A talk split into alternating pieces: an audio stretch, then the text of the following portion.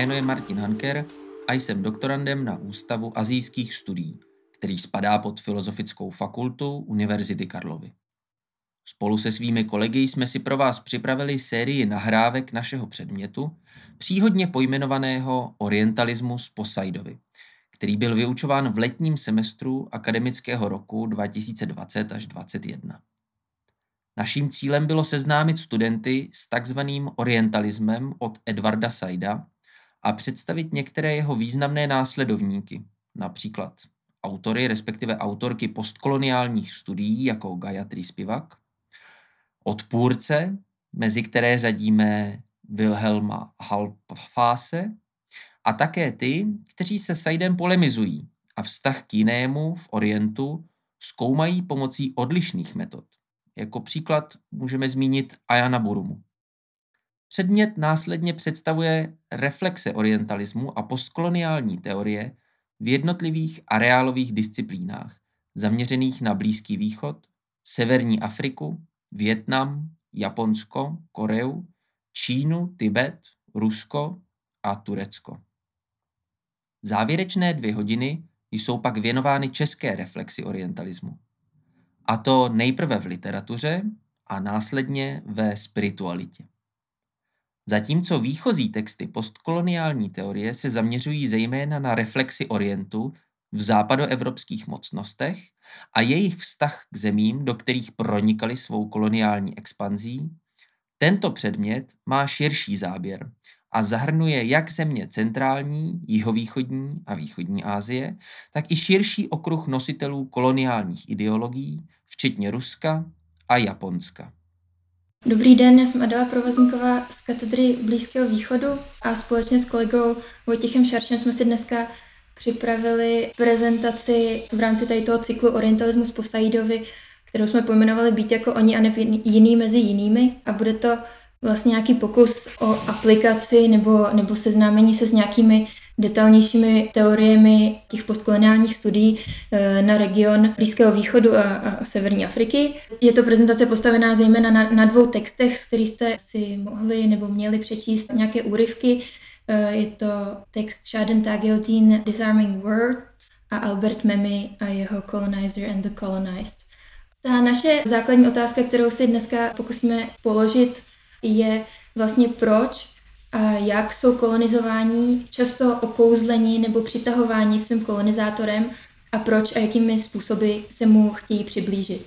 Jenom eh, rychle, protože každý třeba máme jako svůj primární region nějaký jiný, tak jsem chtěla představit, eh, co se myslí tím Blízkým východem. Je to typický region mezi, mezi Egyptem a Iránem. V angličtině typicky označovaný jako Middle East, což potom někdy v češtině může působit problémy, když je to přeložený jako střední východ, ale ten v tom úzu českém označuje až ten trošku dálnější východ z té střední Asie. Termín přední východ se zase používá pro tu oblast Blízkého východu v tom užším smyslu pro starověké civilizace. Zejména v tom českém úzu se ten Blízký východ používá jako označení pro celou oblast vlastně Severní Afriky a toho eh, Blízkého východu v užším vymezení. Ta Severní Afrika eh, se také někdy označuje jako Mahreb, což je z arabského prostě západ. Ten Mahreb eh, typicky obsahuje státy od Maroka po Líbii. Tomu Mahrebu se dneska bude věnovat právě Vojtěch a já se zaměřím vlastně v návaznosti na tu Tagilní na Egypt, eh, který je uprostřed toho Blízkého východu, nej, nejčastěji nebo tradičně je řazen spíš eh, k tomu mašriku, teda východnímu část, k východní části toho regionu. A zaměřím se vlastně na několik momentů, kterými eh, ta Shaden Tagildin podporuje svůj argument, který úplně zjednodušeně zní, že kolonizátor se snaží svést kolonizovaného, aby se tento do něj nějak zamiloval a viděl se skrze něj a, a jako on. vychází vlastně z nějaké def, definice svádění jako předstírání rovnosti, respektive vytváření představy, že ten, kdo svádí, je ve skutečnosti ten, který je sváděn. Že, že pokud uh, člověk chce někoho svést, tak, tak nejdřív musí tomu sváděnému ukázat svůj zájem a uh, vlastně vypadat jako, že on je ten, který je okouzlen, který je sváděn. A tak toho druhého dostane do svojí moci. Je to, je to na, na základě práce o psychologii svádění francouzského filozofa Žána Baudrillara. Ta Tageldin se vlastně v tomhle tom promýšlení vlastně tohle z toho vztahu a problematizování toho vztahu mezi kolonizovaným a kolonizátorem se vy, vymezuje eh, proti té saidovské linii, která jako zdůrazňuje tu dominanci, to násilí koloniální, tu imposition, kterou ten kolonizovaný, eh, kolonizátor pardon, přináší té kolonizované společnosti. Eh, proti Saidovi v té poloze, který říká, že as a cultural apparatus Orientalism is all aggression, activity, judgment, will to truth and knowledge. Což je teda citace ze Saida. Tata Gilding právě říká, že ano, v politické rovině samozřejmě mluvíme jako o, o násilí, o té imposition, ale, ale zejména v té kulturní rovině je potřeba to promýšlet uh, vlastně složitěji. Co se týče kolonizace toho regionu Blízkého východu, tak uh, dlouhou, dlouhou dobu i ta severní Afrika, i velká oblast celého regionu byla pod nadvládou Osmanské říše. Ta se v 16. století dostává do, se, do, severní Afriky a, a i toho Egypta. A e, ještě vlastně na začátku 19. století ovládá obrovská území e, v tom regionu. Už e, v roce 1914 ale o, o spoustu těch území, zejména v té severní Africe, přišla. Tady vidíme mapu, která, která označuje ty hlavní e, koloniální mocnosti v regionu. Oranžová bude Francie, která si, si vydobila jako důležité místo v té severní Africe. Růžová e, italská Libie a kolonizace Británii, Egypta, Súdánu a jejího vlivu v, na, na pobřeží arabského poloostrova. Ale ještě než se vlastně Egypta zmocnila Británie v druhé polovině 19. století, tak, eh, tak jako úplně první kolonii v tom regionu si, si přála udělat eh, z, z Egypta Francie a je to v rámci té napoleonské výpravy do Egypta. V roce 1798 se Napoleon vydává do Egypta a jakkoliv jsou ty jeho motivace samozřejmě mezinárodně politické, Eh, ve smyslu, že chce narušit britskou nadvládu ve Středomoří nebo jako nahra, nahradit nějaké ztracené kolonie v Americe francouzské, tak to prezentuje zejména teda před těmi egyptiany jako osvoboditelskou misi, jako osvoboditelskou expedici, která má zbavit eh, Egypt nadvlády eh, mamluků, té lokální dynastie, a připojit je zpět k osmanskému impériu, s kterými, s kterými Francie má dobré vztahy. Ta celá výprava vlastně byla nakonec eh, jak politický, tak, tak i vojenský debakl, která stála Francii desítky tisíc mrtvých, ale vlastně díky několika jako strategickým vítězstvím a taky hlavně obrovskému kulturnímu vlivu, který ta expedice měla, tak byla považována za, za úspěch. O tom kulturním vlivu eh, vlastně, co tím myslím, je to, že Napoleon sebou, kromě, kromě teda 10 tisíců vojáků, přivezl také asi 160 učenců z, z Francie, kteří měli jako Egypt objevit, popsat, zaškatulkovat a přinést eh, poznání o, o egyptské kultuře a, a historii zase zpátky do Evropy. Výsledkem práce těch, těch eh, vědců byla úplně monumentální jako práce která potom vycházela celou první eh, polovinu 19. století ve Francii podporovaná francouzskou eh, vládou, ten popis Egypta nebo eh, Description de l'Egypte, která kromě toho, že jako byla obsahově strašně obrovská, tak taky jako formátově, že to jsou knihy, které mají metr na metr. Do toho momentu napoleonské invaze taky Said datuje vlastně vznik moderního orientalismu který se právě snaží získat ten orient tím, že ho popíše, že ho pozná, že ho zaškatulkuje eh, a vysvětlí. A do toho stejného momentu, což je podle mě právě zajímavé, je, že se v tradiční historiografii, jak arabský, tak, tak evropský, umistuje začátek moderní historie Egypta a vlastně celého Blízkého východu. Je tam jako představa nějakého šoku ze setkání s rozvinutou evropskou společností a technologií, eh, zejména teda vojenstvím, ale, ale právě i těmi vědci, které, kteří přišli z, z Francie do Egypta, eh, takže způsobili jakoby nějaké nastartování úplně, úplně jiný nový éry v, v arabské historii, eh, nebo blízkovýchodní historii. Tak. Zajímavou, zajímavou otázku, kterou si teda ta Gildín eh, neklade, ale která jako dokládá mnohoznačnost tohohle z toho historického, eh, tyhle historické události, je to, jak o té expedici vlastně mluvíme. Z pohledu kolonizátora se často právě mluví o expedici nebo výpravě. A o tom potom jako vypovídají ty její výsledky v té vědecké oblasti a tak.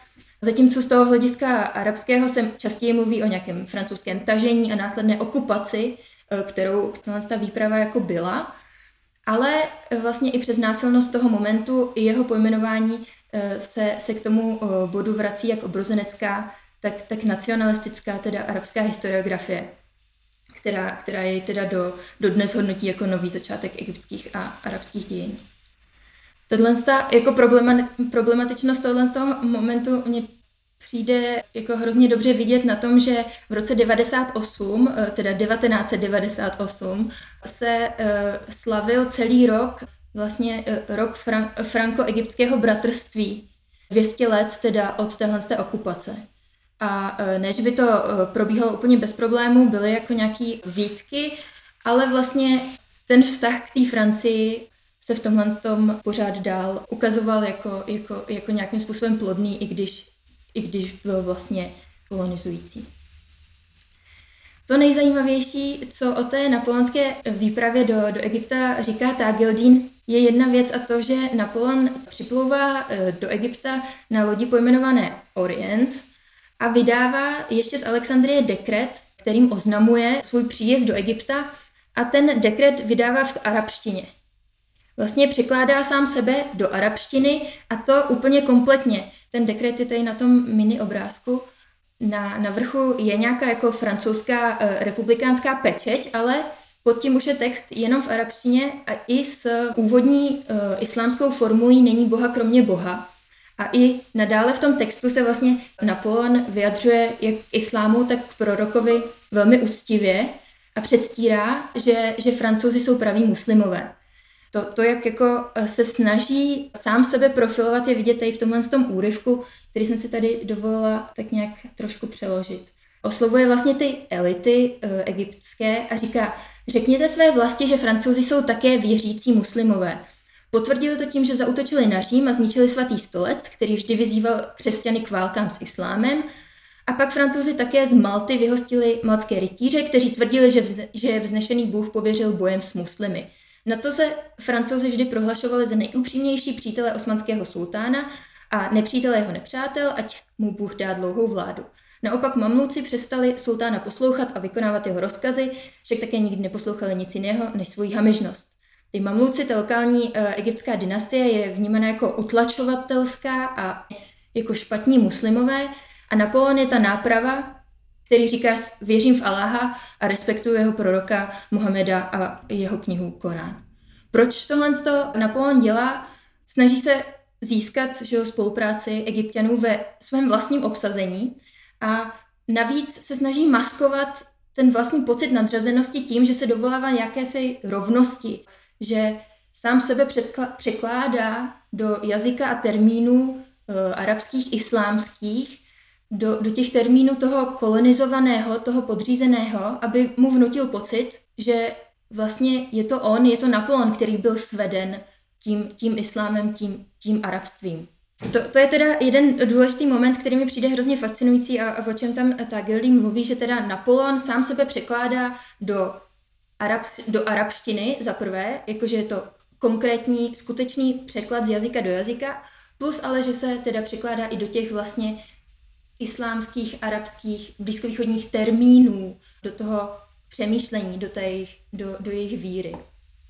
V rámci eh, potom 19. století ale se překlad z evropských jazyků do arabštiny ukázal jako hrozně důležitý nejenom kvůli nějakému jako získávání znalostí z té Evropy, ale, ale i jako uh, nějakému jako epistemologickému posunu a importování nějakých jako způsobu přemýšlení a, a té, té modernity. Já jsem tady naznačila nějaké texty, které byly eh, přeloženy v průběhu 19. století. Eh, jsou to většinou texty, které samozřejmě formovaly do velké do velký míry taky tu evropskou modernitu a přemýšlení o neevropských kulturách. A často o těchto z těch neevropských kulturách mluvili vlastně naprosto rasisticky nebo, nebo minimálně z vrchu. A to, že si je ty arabové překládali a nějak jako upravovali, je vlastně dost zajímavý.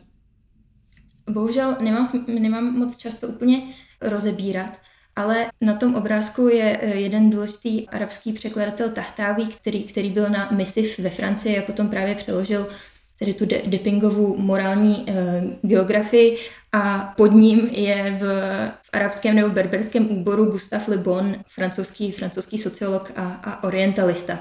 Jehož kniha o civilizaci Arabů a e, další, další jeho e, knížky o, o civilizaci Arabů, o arabské historii a literatuře byly přeloženy už, už na začátku 20. století a vlastně formovaly to sebevnímání, podobně, podobně jako další texty. Proč překlady studovat? Protože e, v tom 19. století není to překladatelské hnutí jenom navázaný na nějaký jako ty sociologické texty třeba, který, který jsem uváděla na tom předchozím slajdu, nebo, nebo ty jako vědecký uh, texty, ale i literární překlady. A na těch, na těch literárních překladech je právě hrozně dobře vidět, jak arabští intelektuálové nebo překladatelé vlastně využívali té volnosti, kterou překladatel může mít, pokud k textu přistupuje ze, z nějaké jako sebevědomé pozice. Na těch beletristických textech je, je velmi dobře vidět, že ty překladatelé jako si tak jako domestikují nebo naopak scizují jak postavy, tak prostředí, tak zápletky eh, různých jako nejrůznějších e, evropských děl, aby dosáhly nějakých svých vlastních cílů v rámci té své vlastní arabské, egyptské uh, literatury a kultury.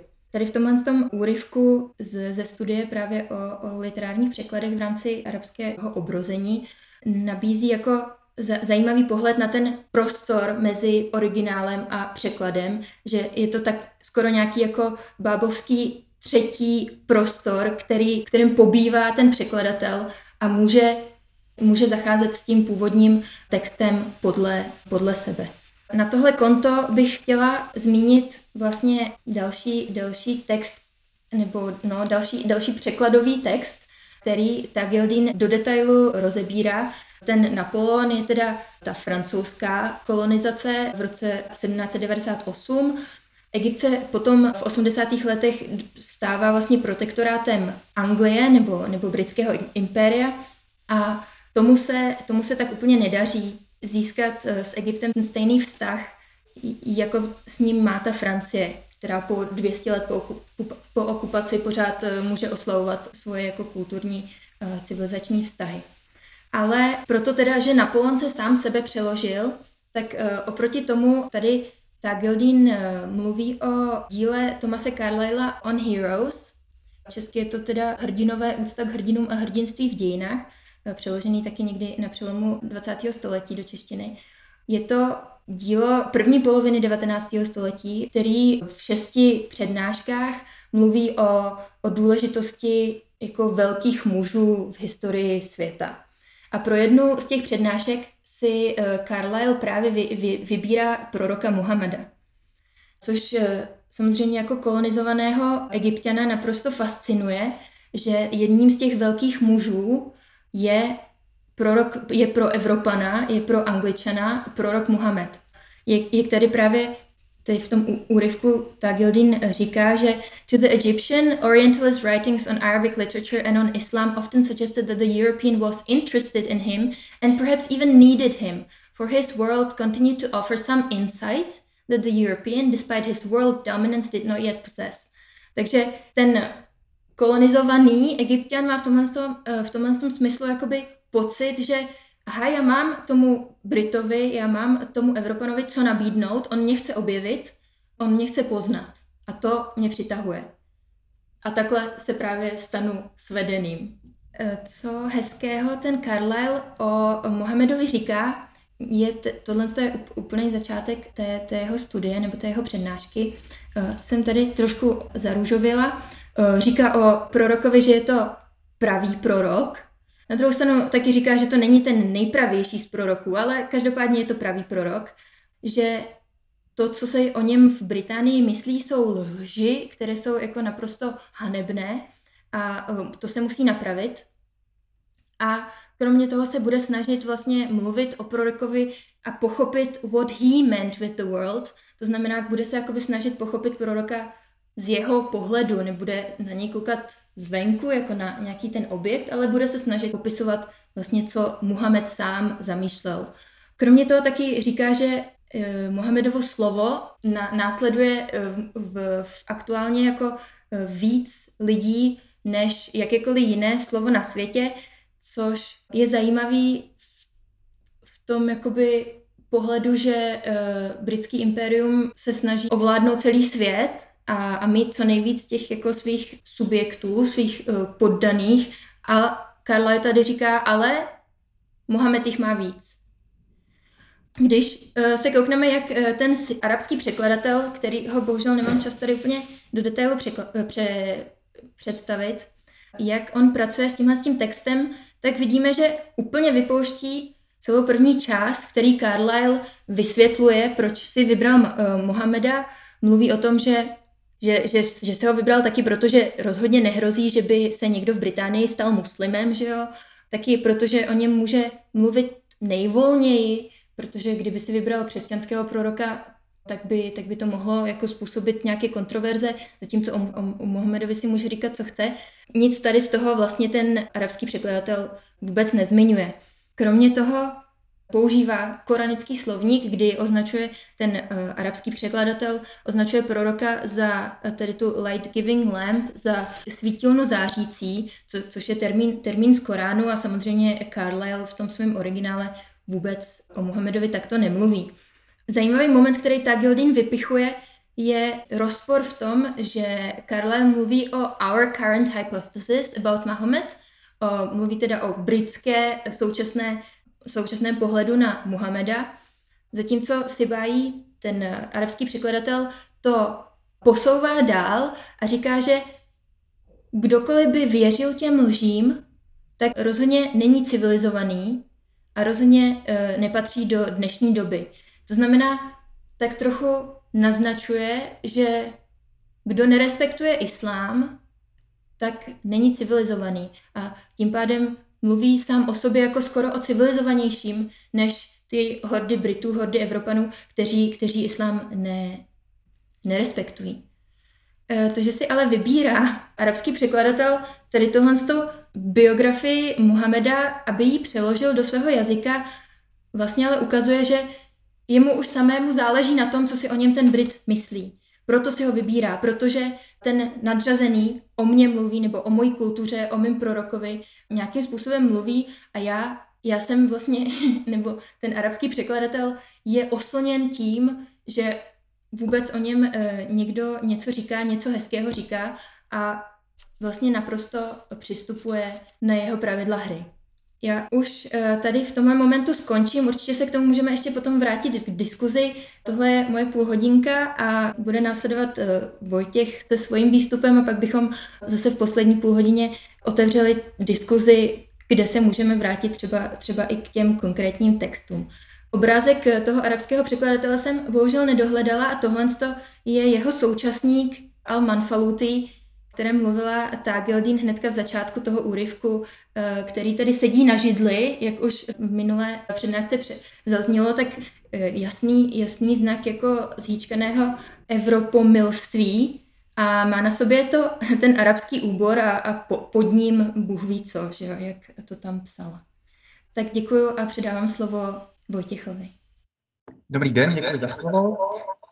Tak já jsem Vojtěch Šarše z Ústavu románských studií a moje specializace je primárně subsárské literatury psané ve francouzštině. Já budu pokračovat v tématu okouzlení právě tím západem, tím koloniálním západem, přiblížení se kolonizátorovi, ale z úhlu pohledu právě Alberta Memiho, Tunizana. A bude to pohled mnohem fatálnější, protože podle Alberta Memiho kolonizovaný nemá na výběr. A to z mnoha, to z několika důvodů, které se pokusím vysvětlit. na konkrétním příkladu a to edukace. Já jsem ještě přidal takový podtitulek k tomu našemu společnému názvu Albert Memi, frankofonní Tunizán s francouzským občanstvím a žid v arabském kontextu. Protože Albert Memi je velice zajímavý nejenom jakožto spisovatel, nejenom jakožto romanopisec, esejista, učitel soci- psychologické sociologie nebo psychiatrické sociologie, ale je také zajímavý svým původem. Jak píšu, tak byl frankofon celý život, protože chodil do francouzských škol, které byly etablovány právě v Tunisku nebo v Magrebu jako takovém.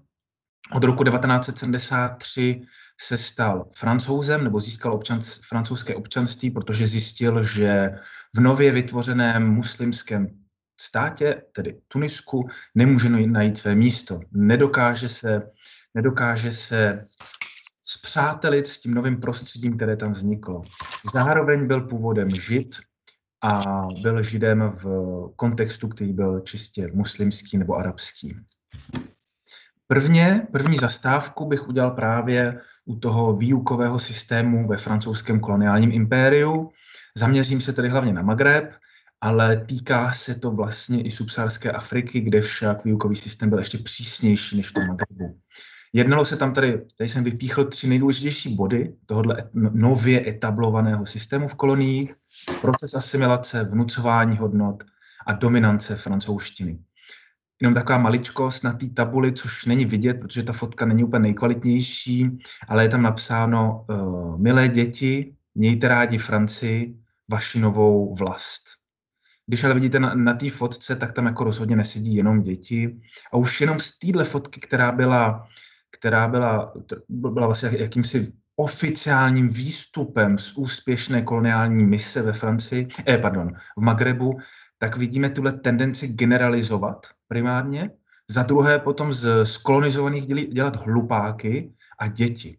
Tady vidíte, že jestli ty stojící muži tam nalevo na té fotce, tak jsou, jsou to určitě dospělí lidé, ale na té tabuli je milé děti. Takže co byl proces asimilace? Čím se třeba ta francouzský, ten, čím se ten francouzský koloniální výukový systém liší od anglického výukového systému? Asimilace byla, že Francie se snažila vytvářet jakési kopie francouzů v těch, v těch kolonizovaných, ale zároveň jim stále zdůrazňovala jejich rozdílnost, jejich neschopnost naučit se například uh, tu správnou francouzštinu z Francie potom jim zdůrazňovala to, že jejich historie neexistuje. Proto je to velice zajímavé to porovnat. Myslím, že to krásně sedí tyhle, tyhle dvě části přednášek, jakým způsobem Napoleon se snažil svádět ten Egypt, nebo ty egyptiany, ty kolonizované egyptiany, kdežto podle Alberta Memiho, z jeho úhlu pohledu, to vůbec o nic takového nešlo. Ten kolonizovaný neměl na výběr a absolutně ten kolonizátor neměl jakýkoliv zájem ukázat svůj, svůj interest v těch kolonizovaných, v jejich kultuře. Šlo právě naopak o naprostý nezájem. Jediné, co bylo důležité, bylo aplikovat západní, v, tom, v tomto případě, tedy francouzské hodnoty, do toho již existujícího systému, ať už to bylo systém chápání sebe sama, systém chápání svého okolí, systém chápání svých tradic, historie a tak dále. To Francie všechno chtěla podle Memiho alespoň rozdrtit. Potom dál v této prezentaci ukážu, že to nebylo jenom podle Memiho, že se Memi se vlastně jako ve svých názorech, poměrně radikálních názorech se stýká s dalšími řekněme, zakladateli postkoloniálního myšlení, aspoň pro nás z, z frankofonního prostředí. Co je dominance francouzštiny? Eh, to se týká jak Magrebu, tak potom ještě ve větším měřítku eh, subsaharské Afriky Francie ve svých školách, které, které etablovala ve svých koloních, zakazovala místní jazyky, které nazývala pro subsaharskou část Afriky negerské Afriky, eh, pardon, negerské jazyky a zakazovala ve svých školách v Magrebu i arabštinu. Děti, které použili svůj mateřský jazyk, tedy kolonizované děti nebo děti Eh, kolonizovaných byli přísně trestáni různými způsoby. Ať, ať, ať už se jednalo o vejprask rákoskou, tedy fyzické tresty, anebo jakési, jakýsi psychický nátlak, který, který mu se říkal, to se týká mnoha kolonií francouzských, to je to v mnoha rozhovorech třeba s autorama, první, první, první generaci subsárských a magrebských autorů, kdy mluví o takzvaném eh, symbolu hamby, když, byly, když bylo dítě chyceno, že mluví svým mateřským jazykem, dostalo třeba například uříznutý oslý ocásek kolem krku a musel ho, no, ho nosit jako trest za to, že promluvil svým mateřským jazykem. Takže tady vidíme, jak ten přístup byl, naprosto, byl diametrálně odlišný od toho, v tom, který byl aplikován v tom Egyptě.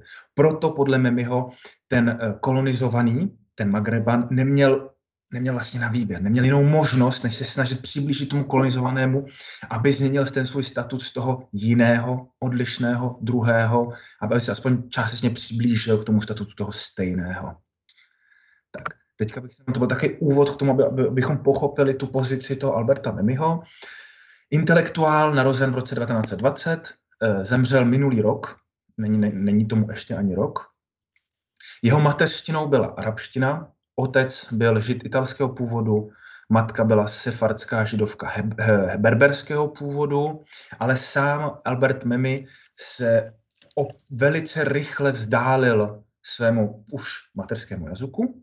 A to bylo proto, že začal chodit na francouzské liceum, kde si oblíbil francouzštinu, protože francouzština pro něj byla únikem právě z toho poměrně svíravého arabského prostředí, v kterém se nacházel jakožto žid. Eh, Dále studoval filozofii v Alžíru, ale pozor, univerzita byla, tato univerzita v Alžíru byla francouzskou původu, nebo byla založena francouzi, takže dále i v těch vysokoškolských studiích pokračoval v tom západním systému a nakonec odjel do Francie. Jak jsem řekl, nebo jak již jsem řekl, v 50. letech nebo chvilku po tom, co Tunisko získalo svobodu nebo nezávislost spíš, tak odjel do Francie, kde žil celý život vyučoval v Nanterre, myslím, v jednom francouzském městě, to je jedno, právě vyučoval uh, sociální nebo sociologickou psychiatrii.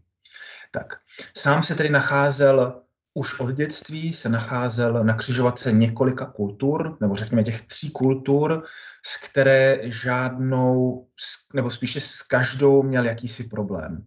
A to pak popisuje tohle eh, ve, ve své knize eh, Solná socha, solná socha, která vyšla v roce 1953.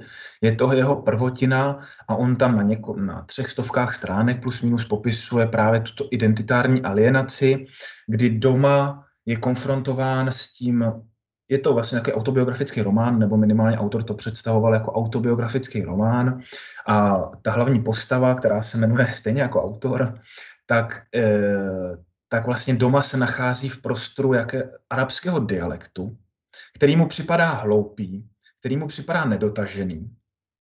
Dále se potom jako studuje v té francouzské škole, kde je jako nadšený z té francouzštiny v těch prvních letech svého studia, ale pak si uvědomuje, že vlastně ty profesoři francouzský, že on minimálně v tom románu jsou všichni učitelé v, v tělech eh, establishmentech výukových jsou francouzi. Takhle to bylo většinou i v realitě, že v těch školách právě francouzských etablovaných v koloniích byli učitele běloši. Na rozdíl třeba od té Anglie, kde oni nechávali, nebo v těch anglických koloních, kde oni nechávali vyučovat to místní obyvatelstvo.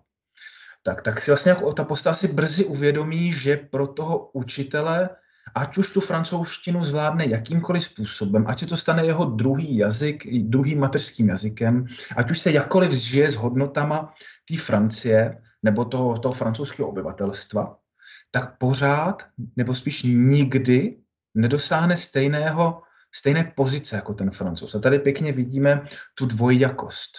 Tady už ten, ten, ten autor, eh, pardon, ta postava, který je asi řekněme mezi 15 a 18, si vlastně uvědomuje to své ponížení, v kterém žije, ze kterého není východisko. To, že ten kontext jeho ho nutí, uh, ho nutí k tomu, aby se přiblížil k té francouzštině, k tomu francouz, těm francouzským hodnotám, ale zároveň to francouzský prostředí ho nikdy úplně nepřijme. Vždycky, a to k tomu, k tomu, k tomu, a k tomu se ještě asi dostanete během tohohle semestru, kdy si, až, až se bude mluvit o Bábovi, kdy opravdu ta kopie nikdy nebude dokonalá. On je to opravdu příkladem, uh, ta, ta postava a i, teda, i ten autor. Teďka k čemu jenom ještě bych se chtěl dostat, přeskočím na další slide. Co je důležitý? Portrét kolonizovaného, uh, kterému se předchází portrét kolonizátora, takhle se doslova jmenuje ta kniha ve francouzštině, je knihou, která je v dnešní době eh, částečně kritizována, částečně stále uh, obdivována. Vysvětlím. Ve Francii například v roce 2016, jestli se nepletu, tak vyšla poslední edice v nakladatelství Gallimard, které je, řekněme, asi to nejslavnější francouzské nebo pařížské nakladatelství, kde vyšlo uh, v edici Aktuality, což mi připadá velice zajímavé. Ale například v Magrebu je právě, pro svoji fatálnost Eh, pro, pro svou fatálnost kniha není zas tak populární. Autor sám není zas tak populární, jelikož psal celý život pouze ve francouzštině. K arabštině se nic se nikdy neobrátil. Ale co je důležitý, ať už je kritizován nebo obdivován, ať, ať, ať, ať už je čten nebo není čten, tak myslím, že je důležitý si k němu přistupovat, nebo třeba spíše při četbě jeho textu, hlavně u té solní sochy a u těch portrétů toho kolonizovaného kolonizátora, je k němu důležité přistupovat jakožto k bodu zvratu. Protože on v, té, v těch, jak v tom románu, tak v té eseji vlastně popisuje tyhle tři věci, co jsem, co, co jsem tady schrnul. Uvědomění si sebe sama v rámci koloniálních politik. On si uvědomí, že je nucený přiblížit se ke, ke, kolonizátor, ke kolonizátorovi. Pardon. Zároveň si uvědomí, že ten kolonizátor ho bude vždycky odstrkovat od toho centra vysněného a že vlastně není východiska z téhle situace. Pro Memiho Memi ještě, ještě součástí té větve postkoloniálních teorií, kdy uh, kolonie, uh, kolonizátorství nebo kolonialismus je slepá ulice pro oba. Jak pro kolonizátora, tak pro kolonizovaného. Za chvilku to vysvětlím na, na ještě jednom příkladu. Ehm, důležitým bodem je taky, že si uvědomí sám, sama sebe jakožto toho jiného druhého. Uvědomí si, což je samozřejmě spojený s tím prvním bodem, že teda nikdy nebude jako ten francouz. Že nějakým způsobem je napojený v případě Mimiho na tu svoji rodnou, rodnou arabštinu. Je spojený s tím svým uh, kon, kontextem žida. A potom uvědomí si taky uh, sebe sama jakožto součástí takzvaného gravitačního modelu. Gravitační model je je model, který používán v ekonomice, v sociologii, v, v turismu například, ale byl vytvořen Belgičany, kteří tak popisovali svoji belgickou literaturu valonskou, která jako obíhá okolo toho francouzského centra. A jde o to, že v gravitačním modelu uh, koloniální metropole, což v jeho případě Alberta Memiho je Paříž, vlastně okolo ní obíhá ta periferia, to je ta kolonie a působí tam ty dvě, dvě síly, ta dostředivá a odstředivá, působí zároveň, takže ta kolonie jako nemá možnost, nebo ty kolonizovaní nemají možnost se odtrhnout od toho centra, protože kolem ní prostě jako pořád rotujou, jako, jako v solárním systému, že? tak to je ten obraz toho. A je vlastně důležitý, ta kniha popisuje tenhle přesně tyhle tři konkrétní momenty, kdy ten kolonizovaný si uvědomí bezvýchodnost, ale uvědomí si zároveň sebe sama, což mu dá do ruky, do rukou jako zásadní zbraň podle Memiho a potom i podle France Fanona například, to bude ta revolta. V momentě, kdy si uvědomíme, čeho jsme součástí, tak se proti tomu musíme, můžeme postavit. Ale u Memiho, já to ukážu teďka na jednom dalším příkladu. U Memiho je ta opravdu ta přítomnost té fatálnosti. E, tady jsem vám dal jeden příklad, nebo chci vám přečíst jeden příklad, a to MSSR, Martiničan, e, básník, politik, esejista, dramatik který v roce 1950 jakožto senátor francouzský přednesl před francouzským parlamentem, nebo já to možná nějak pletu, politik francouzský před parlamentem nebo před senátem, teďka si nejsem jistý, přednesl tuto rozpravu o kolonialismu, která byla v roce 2011 přiložena v rámci série postkoloniální myšlení v trans, uh, transit.cz, tam to můžete najít. A on napsal toto v roce 1950, takže ještě šest let před Memim. Takže to je, ten, to je ten, právě ten první bod úplně pro frankofonní prostor minimálně, MSSR. Kladu si tedy otázku, umožnila kolonizace skutečně navázat styky? Nebo chceme-li zvolila k navazování styků ten nejlepší způsob? Na to, na, na to odpovím, že nikoli. A řeknu, že od kolonizace k civilizaci ne, je nekonečně daleko že na žádné z koloniálních výprav dohromady, na žádné z koloniálních stanov, které byly sepsány na žádném z ministerských oběžníků, které kdy byly rozeslány, nelze nalézt jedinou lidskou hodnotu. Tady vidíme tu vlastně totální kritiku kolonialismu, protože samozřejmě jasně, kolonizátoři vždycky jako tvrdili, že nesou ten rok hojnosti, že nesou tu civilizaci, že teda konečně do těch zákoutí podivných té Afriky přinesou tu francouzštinu. A MSSR říká právě v tom roce 1950, ale říká to ve francouzštině, řekne to v centru koloniálním a nakonec to publikuje v roce 1955 ve francouzském nakladatelství pařížském. Takže vidíte, zase ten gravitační model. A ještě, než to okomentuju, tak jenom přečtu ještě jednu citaci. Tuhle můžeme nechat, ta není tak důležitá. Tadle.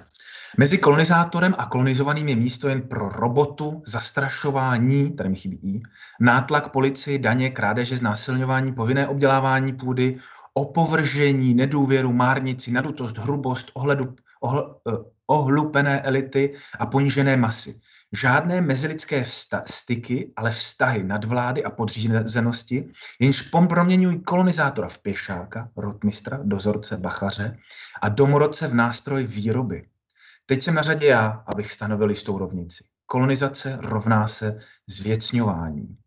V té češtině to zvěcno, zvěcňování ne, nezní tak úderně, ale nevím, jak bych to přeložil jinak. Ale ve francouzštině je to chosification, tam vidíte, ta chose je věc, a v angličtině je to thingification. A pro Cezera, a potom vlastně Albert Memmi bude pokračovat v té v samé notě, pro Cezera ten kolonialismus, koloniální politiky, kolonizace, koloniální výboje, cokoliv chcete, tak mění oba ty členy ve věc, v objekt. Jak kolonizátora, tak kolonizovaného. A není z toho, prostě podle Memiho i Cezera, není z toho cesty zpět. To je důležitý bod. Nejedná se tam o žádný kulturní výměny, nejedná se tam o žádný navazování styků, nejedná se tam o žádný výměny kulturní, civilizační, jedná se pouze o rozdrcení jednoho druhým, což i ten Albert Memmi potom zdůrazňuje, že ten kolon, převon tam v té první kapitole, co jsem vám poslal, nebo v té první v části první kapitole, co jsem vám poslal ke čtení, tak on tam zdůrazňuje ty tři, tři typy kolonizátora vlastně, a o tom za chvilinku ještě budu mluvit, tak tam taky je vlastně jako nevyvratitelná snaha zničit toho kolonizovaného, protože jedině tak ten kolonizátor zůstane nadřazeným, což je jeho jediný zájem. Jak podle Cezera, tak podle Memiho. Teďka bych jenom ještě dal dva takový případ, příklady. Nejdřív eh, francouze eh, Jean-Paul Gustave Ricoeur, který v historii a pravdě z roku 1965 právě naráží na tu univerzal, vymyšlenou univerzalitu západní civilizace, která byla přesvědčena, která po dobu koloniálního období, která byla přesvědčena, že ona jediná, v jeho případě teda evropské kultury, ona jediná je ta správná, která má být rozšířena a má právo být rozšířena po celém světě. Tato nadvláda té kultury nad ostatními eh, civilizacemi je právě potvrzením té univerzality. A tady právě ten uh, Ricoeur se jistým způsobem opakuje, nebo spíš se odkazuje k té linii toho Cezera a Memiho, který mluví o té radikální deperiferizaci bývalých kolonií a decentralizaci ev- evropských bývalých koloniálních metropolí v případě toho Rikéra. Tady vidíme ta znova, že se obrací k tomu, eh, k tomu gravitačnímu modelu, kdy se snaží narušit ten gravitační model tím, že si uvědomíme to, že vlastně pořád že, ob, že, že ta periferie nemá jinou možnost, než obíhat o toho, okolo toho centra, že je potřeba narušit ty dvě, eh, ty dvě síly, které na sebe vzájemně působí. Ale znovu bych zdůraznil, jako jsem tam ukazoval, jako chci ukázat tady, pardon, Tady vidíte portrét kolonizovaného, kterému předchází portrét kolonizátora, publikován v Paříži. Uh, publikován ve francouzštině.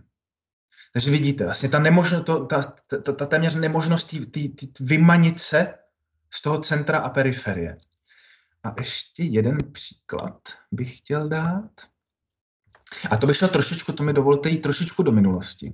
1897 do Ameriky, kdy uh, Du Bois, co asi jste se setkali s jménem Afroameričan, zakladatel panafrikanismu, potom který bude i jedním z harlemské, nebo jedním z představitelů harlemské renesance, kdy ve velice zásadním textu on zdůrazňuje to, k čemu se potom bude vracet jak Césaire, tak Memi, tu, tu double consciousness, Tady to vidíte, je to ta na začátku třetí, třetího odstavce. Já to nebudu celý číst, ale on tam vlastně si v tomhle, v tomhle textu publikovaným 1897, takže dost jako před Cezérem a Memim, on tam zdůrazňuje, že si uvědomuje, že je teda tím jiným, ačkoliv by tím jiným byl označen. Ale uvědomuje si to skrz pohled toho druhého. Jakým způsobem on se na něj dívá a jakým způsobem on sám sebe chápá v očích toho druhého. Tam je důležitá ta, ta, ta, ten prostřední mini odstavec, ta věta, how does it feel to be a problem? On si uvědomí skrze ten pohled toho druhého, a to je potom strašně důležitý samozřejmě, pohled toho druhého, to, to, to se potom ukáže u Sartra a tak dále, kdy, kdy on pochopí, že dí, teďka je to taková otázka vlastně češtinská, jestli díky nebo kvůli. Z pohledu Diboise, protože on to pochopí, je to díky, z, z pohledu těch ostatních to je spíše kvůli tomu, že je, že si uvědomuje, že je Američan, ale že je i Afričan, nebo v tomhle případě mu říká Negro, co se těž, tě, těžko překládá, že? protože to Negro vlastně není ani černoch, ani negr. Já si dovolím použít tohle slovo. Je to něco mezi. Je to ten, je, vychází to tohle slovo, vychází z té teorie The New Negro, afroamerický. Takže má vlastně jako ty dvě duše, dvě, dvě série myšlenek, nebo dvě, dva, dva balíčky myšlenek takový a dvě neslučitelné touhy v sobě. Ale v momentě, kdy si to uvědomí, tak je to zase jako pro toho Cezara a jako to pro toho Memiho moment, kdy může začít boj proti tomu útlaku. Tohle jsem jenom chtěl zdůraznit, že vlastně tato problematika, tato dichotomie, ačkoliv se nám z dnešního pohledu může zdát jako velice zjednodušující, generalizující, fatalistická, tak tato dvojjakost už je v tom myšlení, z kterého se potom v budoucnu stane to postkoloniální myšlení, jako je přítomná už, už dost dlouho. Tak a teďka bych se ještě dostal, chtěl dostat k tomuhle, kvůli čemu je vlastně asi nejvíce Albert Memmi kritizován. A to je to rozdělení toho, toho koloniálního světa. Protože Albert Memmi toho, kdo přichází do té kolonie, který má postavení dominantní, defaultně, který je považován za toho stejného, i když se nachází v prostředí, který není jako jeho vlastně, tak je rozdělen do tří, do tří typů. Je tady colonial, colonialist a colonizer. Eh, když přijde ten běloch, řekněme, nebo v jeho, nebo v jeho, buďme konkrétní, v jeho případě francouz, když přijde do kolonie, tak je ten colonizer.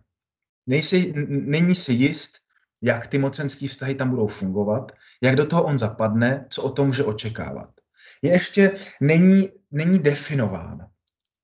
A má dvě možnosti. Buď si uvědomí, že to je ten, který je nevyhnutelně, nebo že je nevyhnutelně ten, který stojí nad těmi kolonizovanými, a nebo si uvědomí, že to teda vlastně jako, jsou, jako vznikají mezi jím a těmi ostatními, těmi druhými, těmi jinými, jakési nelidské vztahy, tak v tom případě by měl jako odejít z té kolonie a nebýt to součástí. Ale on tohle nechce, že on si uvědomí podle Memiho, že pokud zůstane v té kolonii, no tak to pro něj znamená. Prá, on tam přímo, eh, Albert Memi tam říká, za málo práce, obrovský výsledky, protože pro něj budou pracovat ti druzí. Čím míň on, on bude pracovat, tím víc budou pracovat ty kolonizovaní. Čím míň on, on bude, Memi tam říká, eh, čím míň on bude eh, jako vycházet se svojí kůží na trh, tím víc budou ty kolonizovaní trpět. A právě když takhle si uvědomí sebe sama jako toho nadřazeného, toho superiorního, tak se stává tím uh, kolonialist. Kolonialist je ten, který sám sebe přijímá jakožto nadřazenýho, který sám sebe přijímá jakožto toho, kdo nese ty univerzální hodnoty podle něho, nebo z jeho úhlu pohledu univerzální hodnoty. Je to ten, který šíří tu správnou civilizaci, tu západní civilizaci v tomto případě tu francouzskou civilizaci. No a potom je ten třetí, a to je právě ten kamen úrazu, že podle Memiho eh, je tady ten colonial. A to by měl být ten colonizer, který si uvědomí sám sebe, ale zjistí, že to je nelidský a nechce to být součástí. Chce pouze žít v kolonii, ale ne, nemít jakýkoliv profit z těch privilegií. A ten podle Alberta Mimiho neexistuje. Ten v tomhle prostředí to Magrebu nebo v toho prostředí toho Tuniska není možný, nebo to je Tunis, toho tuniského protektorátu není možný. Pro Alberta Memiho prostředí kolonie je něco, co je defaultně nevyvratně zvráceného, nelidského. A není tam místo pro spravedlnost. A to je založený, ještě mám tři minutky, takže to je založený primárně na dvou, eh, na dvou, řekněme, mýtech. Jeden je samozřejmě mýt, mýtus toho kolonizovaného, podle Alberta Mimiho, který ten kolonizovaný přijme. A to znamená, to je obraz kolonizovaného jakožto lenocha, někoho, kdo není, eh, kdo není schopen pracovat samostatně, někoho, kdo potřebuje nad sebou mít tu pěst toho bělocha, nebo spíš tu ruku vedoucí toho bělocha, která, která ho povede. Je to ten, který je myšlenkově zaostalej, civilizačně zaostalej, ten, který není schopen se familiarizovat s novou technikou, s novejma výdobytkama, vlastně s tou civilizací západní a musí být veden. Stále tam ta otázka toho, že je veden. A druhá věc, nebo ten druhý mýtus, je ten mýtus toho centra, té koloniální metropole, v tomhle případě Paříže že eh, kolonizo, kolonizátor ukazuje to, to centrum, tu metropoli jako ně, něco, co nekonečně krásně září, vyzařuje to jak krásou fyzickou, estetickou, tak i zároveň intelektuální. A ten kolonizovaný je vlastně na to napojen a za každou cenu chce, chce k tomu, tomu centru přiblížit. Třeba v té knize, v tom románu uh, Solný sloup, ta postava v té první části svých studií na francouzském liceu v Magrebu sní o té Paříži. Jak rád by tam chtěl, že konečně tam dosáhne toho, že bude plným, úplným člověkem, úplným mužem. A už nejenom tím kolonizovaným, utlačovaným.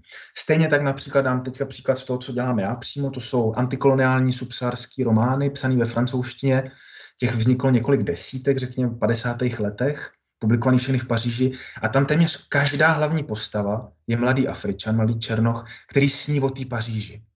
Je tam furt, opakuje se to téma, nebo ten nápad, nebo ta myšlenka té krásné, úžasné Paříže, kde si může prostě ten kolonizovaný změnit ten svůj statut. Změnit se z toho druhého a přiblížit se k tomu stejnému. Tak, tak to je všechno, co jsem asi tak nějak chtěl takhle nastínit.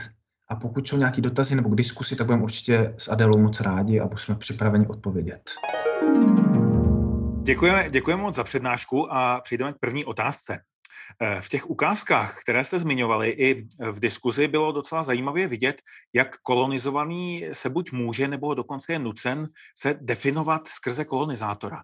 Eh, nejde čistě o nějakou otázku taktik moci a subverze, která eh, má širší pole uplatnění, než je jenom kolonialismus, není náhodou takové to pojetí, že vlastně to, takové to hmm, antropocentrické pojetí, nebo to pojetí z hlediska své kultury, eh, není to obecný jev? A také taková ta věc, že když ta kultura eh, vlastně nemá už, eh, už jakousi eh, převahu technickou nebo mocenskou, tak eh, zkouší uplatňovat tu převahu intelektuální nebo podobně? No, tak to je zajímavá otázka, ale jako je určitě pravda, že, že ty vztahy jako nějaký uh, moci a obdivu nebo hledání sebe samého v, v tom druhém nebo prostřednictvím toho druhého vznikají i na jiných jako hranicích nebo, nebo v jiných druzích kontaktů než je kolonie.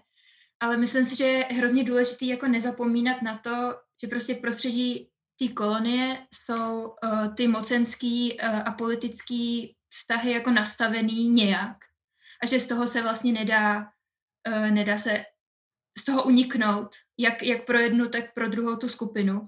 A že teda je prostě něco jiného, když, když angličan Carlyle popisuje Muhameda uh, jako, jako pravýho proroka, mluví o něm, řekněme, hezky, protože on si to může dovolit, protože tu kulturu toho druhého má tak nějak jako v hrsti, než když prostě egyptský intelektuálové tvrdí, že jsou součástí Evropy, že Egypt jako takový prostě kulturně patří do Evropy, protože je dědicem antické kultury a historie a tak dále, tak eh, se nějak snaží sami sebe naprojektovat eh, do toho jako koloniálního projektu jinak, než jako, než jako ty ovládaní.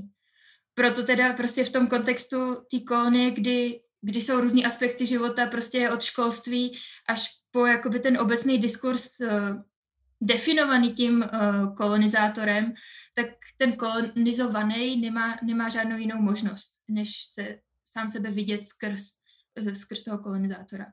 Ale to, co je jako důležitý si uvědomit, že, nebo to, na co ukazuje hlavně ta Tagildin, je to, že kromě nějaký rezistence, tedy k tomu vztahu, nebo, nebo kolaborace s tím kolonizátorem, tak je důležitý sledovat taky jako nějakou rovinu emocí nebo afektu a tu, tu apropriaci nebo přijímání vnímat nejenom jako, jako jednostranný proces, ale, ale jako prostě složitější, složitější věc, kterou, kterou ten kolonizovaný může do určité míry dělat na základě svých vlastních pravidel, protože má nějakou svoji agenci, ale zároveň, zároveň vždycky jenom skrze toho kolonizovaného.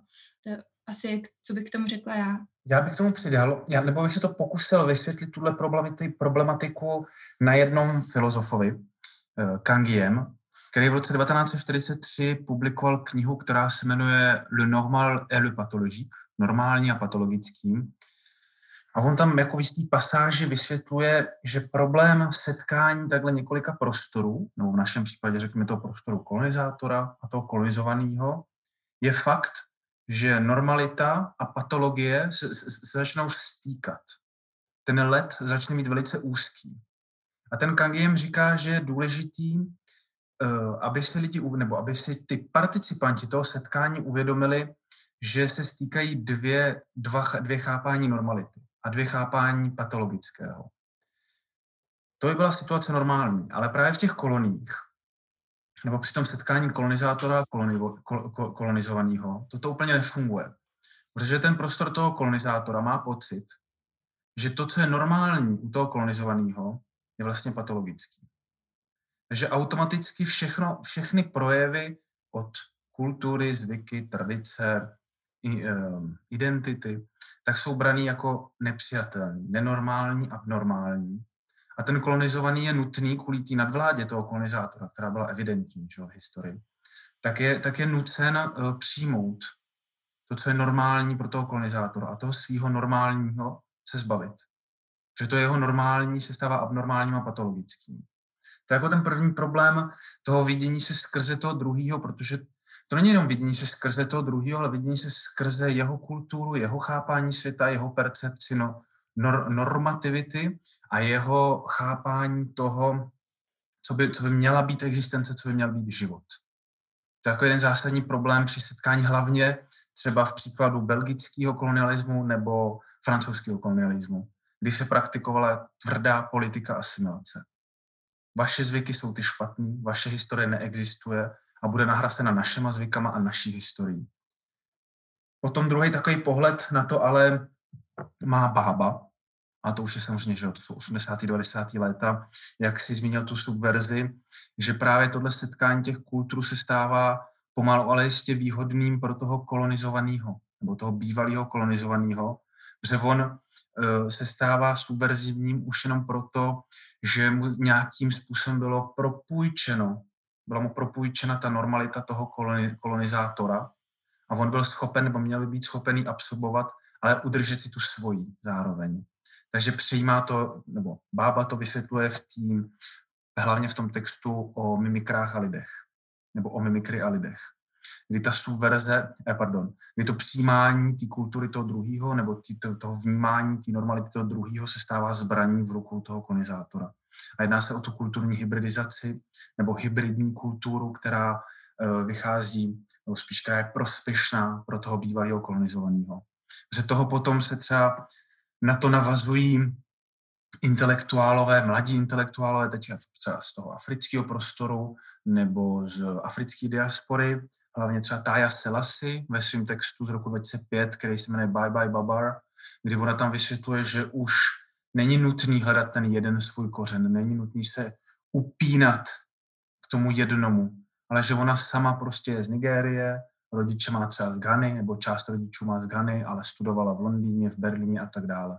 Že už není nutný hledat, nebo není se nutný definovat skrze toho jednoho, ten obraz toho jednoho, ale že ta, ta, ta, ta hybridita už je vlastně všude přítomná v tomhle postkoloniálním světě nebo postdekolonizačním světě že už ta hybridizace není něco negativního, není to něco, za co z čeho je potřeba vybruslit, s tím, že si řekneme, OK, jsme z té a té země a náležíme té a té kultuře, ale my vlastně náležíme více kulturám a více prostorům. Eh, o čem podle vás vypovídá ono popisované franko-egyptské výročí bratrství? Eh, jedná se o nějakou idealizaci s ohledem na chronologický vývoj, anebo měla ta britská a francouzská přítomnost v Egyptě eh, tolik výrazně odlišný charakter?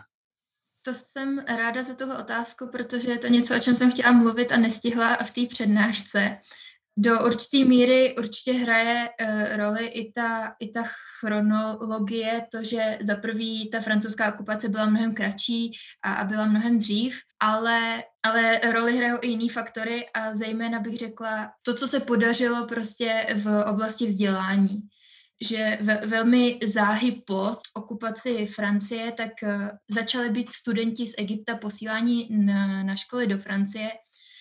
Už vlastně mimo ten Eh, kontext kolonie jako takový, protože v té době byl Egypt do určité míry osamostatněnou uh, součástí Osmanské říše ale vlastně ještě, ještě v polovině toho 19. století, kdy už vliv Británie se, se výrazně zvyšoval, tak poměr studentů vyslaných do, do Evropy, teda do Francie, byl asi pětkrát větší, než, než co bylo posíláno do Anglie.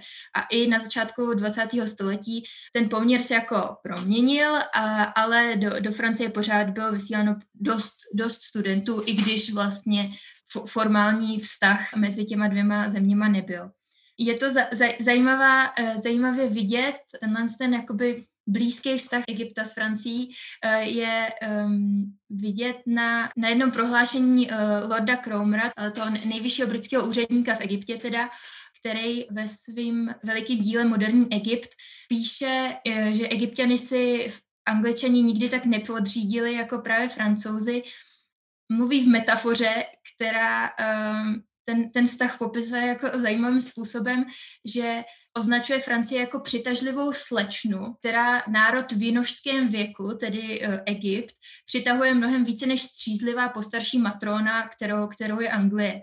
A uh, taky právě uh, poukazuje na to, zejména na za, zavedení angličtiny do škol, která se nepovedla až prostě do toho 20. století, zatímco francouzské školy tam fungovaly i přesto, že, že Francie se z Egypta stáhla a na to, na, na to vzdělávání zejména. No. Eh, jak se jedná o to uh, franko-egyptský výročí, tak já o, o tom moc nemám co říct. Ten Egypt se úplně se mě netýká, já moc nevím. Dobře, děkuji, děkuji moc. Takže by to šlo schrnout, že to byla skutečně vazba, vazba přes nějaké vzdělávání a e, přes vlastně určité kulturní kontakty, které zůstaly a zároveň ten starší kolonizátor se postupně stával jaksi sympatičtějším. No, tak bych to viděla. Tak další otázka je, jestli ve vašich regionech je nějak patrná ona deperiferizace nebo decentralizace zmiňovaná v přednášce. A pokud je, eh, nenabývá někdy takových paradoxních podob, jako například požadavek na decentralizaci z katedry v metropoli? Mhm. Tohle je důležitá otázka. Eh, jedna, ta deperiferizace a decentralizace je úzce spojená s koloniálníma politikama kor co, co se týče těch frankofonních, eh, frankofonního prostoru. Protože tam, jak jsem už říkal, tam ten, ta politika asimilace byla velice silná a jedno, vlastně snaha byla opravdu taková vytvořit kopie toho kolonizátora. Neúplné kopie, které, na kterých bude vždycky jasně vidět, že jsou odlišné, že to nejsou opravdoví francouzi, ale budou těm francouzům co nejvíc podobní.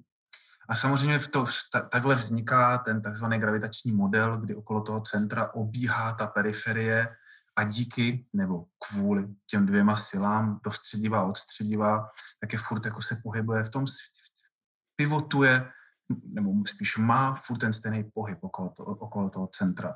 Je stále přitahována a odpuzována. A samozřejmě už od dekolonizace bychom odhadovali nebo bychom řekli, že decentralizace a deperiferizace bude jasná věc. Bude to něco, co se okamžitě bude aplikovat, odtržení bývalých kolonií od centra kulturního, identitárního, nakladatelského, když mluvíme o literatuře například, ale nestalo se tak. Ve frankofonním prostoru nebo ve frankofonních koloniích bylo striktně Francie dohlížela například na existenci nakladatelství, dohlížela na to, co bylo publikováno, jaké, jaká literatura nebo jaké knihy byly dováženy do, do, do kolonií. V koloniích bylo téměř nemožné si během kolonialismu, to znamená do 60. let, vytvořit nějaké literární kruhy nebo cirkulaci literatury, nebo postavit uh, život, životaschopné naklad, nebo vystavit životaschopné nakladatelství, knihkupectví. Byl to velký problém. První větší africký knihkupectví se objevují v 70. letech. Bylo to hlavně v Senegalu. Ale i tak, ačkoliv se jednalo o jedno největší vůbec nakladatelství v západní subsaharské Africe, respektive v bývalých frankofonních koloních, francouzských koloních, pardon, tak vždycky se jednalo o nakladatelství, který, který se neudrželi. A to z ekonomických důvodů. Protože ten dohled těch kolonií nebo těch, těch kolonizátorů na ty kolonie byl do takové míry přísný, že po té dekolonizaci ty kolonie nebyly schopné se postavit na vlastní nohy, tak jednoduše, a byly stále nebo zůstaly závislé na, na, na těch bývalých koloniálních říších, což byl i cíl těch kolonizátorů. Tudíž ano, samozřejmě, jsou tu snahy o deperiferizaci, jsou tu snahy o decentralizaci. Eh, v anglofonním prostoru jsou ještě silnější nebo zakořeněnější, ale eh, co se týče frankofonního prostoru, stále autoři, frankofonní autoři subsaharští nebo magrebští posílají svoje rukopisy do Francie, stále jsou publikováni ve Francii, stále jsou závislí na francouzské literární kritice až do dnešní doby, stále se z toho snaží vymanit. Důkazem toho může být eh, jen příklad 21. století 2006-2007, kdy, kdy, kdy afrič, subsárští autoři a magrebští autoři taky píší články o tom, jak se Francie konečně otvírá jejich literatuře. Byl to rok, byl to rok 2006, protože několik nefrancouzských autorů píšících francouzsky dostalo, dostalo, bylo, dostalo literární ceny francouzský. Ať už to byl Goncourt nebo nějaký jináčí a oslavovalo se to. Takže vlastně už i to je důkaz toho, že ta decentralizace nebyla kompletní, že k té deperiferizaci vlastně nedošlo že stále se čeká na to uznání ze strany toho centra. Stále čekáme na to, až, dost, až, až dostanou tu zelenou ty autoři a budou moci pokračovat, budou, budou moci pokračovat ve, ve své činnosti. Dalším důkazem může být například nej, já bych řekl asi nejvýznamnější subsaharský nebo řekněme franko, africký frankofonní nakladatelství a to je africká přítomnost založena v roce 1946, respektive 7 v, v Paříži. Do dneška je v Paříži. Nemá, tém, nemá fungující filiálky v afrických státech. Knihy jsou publikovány v Paříži, za pařížské ceny nebo za francouzské ceny, což samozřejmě z těch knih se stávají naprosto nedostupní produkty ve většině subsaharských států nebo magrebských států. Jako příklad je to ale osobní zkušenost v Kamerunu, když když jsem, tam, když jsem tam byl podívat do knihkupectví, tak tam prostě kniha stála víc, než, než, bychom zapl, ne, než by rodina zaplatila za týden jídla. Protože to byla prostě dovezená kniha z Francie. A co se týče těch kateder, tak jasně, určitě jsou katedry i ve Francii, ale například v Německu, německý katedry afrických studií u nás, jestli, nebo ty plus minus, co existují, tak jasně, ty furt tla, netlačej, ale uh, snaží se podpořit tu decentralizaci, deperiferizaci. Ale stále, stále to chápu já jako trošku pokrytecký krok, že neustále tu funguje ta síla třeba to neokoloniálního vykořišťování těch států, e- ekonomického ovládání. Francie je stále přítomná v Kamerunu, nebo její ekonomika je stále přítomná v Kamerunu, ale zároveň se, se snažíme těm Kameruncům dát, dát možnost, aby měli svoje nakladatelství. Ale přece jenom Francie zase na druhou stranu třeba udržuje u moci Paula Biu, alespoň částečně. A Paul Bia, který třeba celý svůj život, nebo co se stal prezidentem v roku 1982, eh, tak byl, tak, tak, tak byl v rozporu s kamerunským uh, spisovatelem Mongo Betim, který založil v Yaoundé nakladatelství a tenhle prezident mu furt se snažil to nakladatelství nějakým způsobem zavřít nebo omezit jeho fungování. Ale byl udržován tou Francií, takže proto říkám, že se tam, že tu fungují jakýsi pokrytecký síly nebo nevyřčená snažíme se stále nemluvit o té přítomnosti těch neo, neo, neokoloniálních sil působících právě na tu, nebo spíše způsobující tu nemožnost úplný deperiferizace, decentralizace. Já, pro mě ta, vlastně ta deperiferizace a decentralizace je víceméně stejný proces, že buď se zbavíme těch periferií nebo to, to, tý, to, tý představy těch periferií nebo toho centra, že vlastně stejný proces. Tohle asi bych k tomu řekl. Já ještě, ještě, jestli k tomu můžu dodat trochu jiný uh, úhel pohledu, možná je to způsobený uh, tím kolonizátorem, že v, v Egyptě nebo i šířeji v tom východoarabském světě působila ta Británie, nebo to způsobený jakoby nějakou sílou nebo sebevědomím té arabské kultury, která možná se jako odlišuje od té od africké situace, ale já bych řekla, že kromě, kromě toho, že v dnešní době, tak tak, tak ty arabské země jsou fundované z úplně jiných center, zejména jako materiálních, v, například v zálivu, prostě, který samozřejmě má taky nějakou koloniální eh, minulost, ale ty, ty finanční možnosti, které mají ze, ze svých vlastních zdrojů a který prostě výhodně distribuují do, do ostatních eh, částí arabského světa, tak jsou jako jiný než to, co může nabídnout ten bývalý kolonizátor. Ale úplně z jiného soudku, tak uh, mně napadá, že vlastně v rámci toho arabského světa, uh, tak třeba Káhira určitě představovala jednu z metropolí nebo z těch center, ke kterým se vztahovaly ostatní arabské země nebo v rámci teda třeba Egypta jiný města. Dokonce, dokonce v, literatuře toho začátku 20. století tak je Káhira často modelovaná jako to pravý koloniální metropole, jako vlastně paralela Paříže a, a, a Londýna v nějakých zejména populárních dílech, který, který vycházely v časopisech nebo tak, tak je vidět, že, že to, co je populární v, jako, jako druh literatury v Egyptě, prostě nějaký uh, mystéria, romance, detektivní příběhy a tak dále, tak je to to samé, co je populární v té době nebo, nebo trochu dřív uh, už uh, v Evropě. A ten argument, který používají um, věci, které se tímhle tím zabývají, je ten, že to nečetli ty egyptiani nebo, nebo arabové uh, šířej, nečetli to, protože jim to připomínalo ten západ, nebo protože se jako chtěli přenést na ten západ, ale protože to bylo něco, co oni žili, co oni viděli kolem sebe, co v té káhyře se prostě dělo úplně stejně jako v Paříži.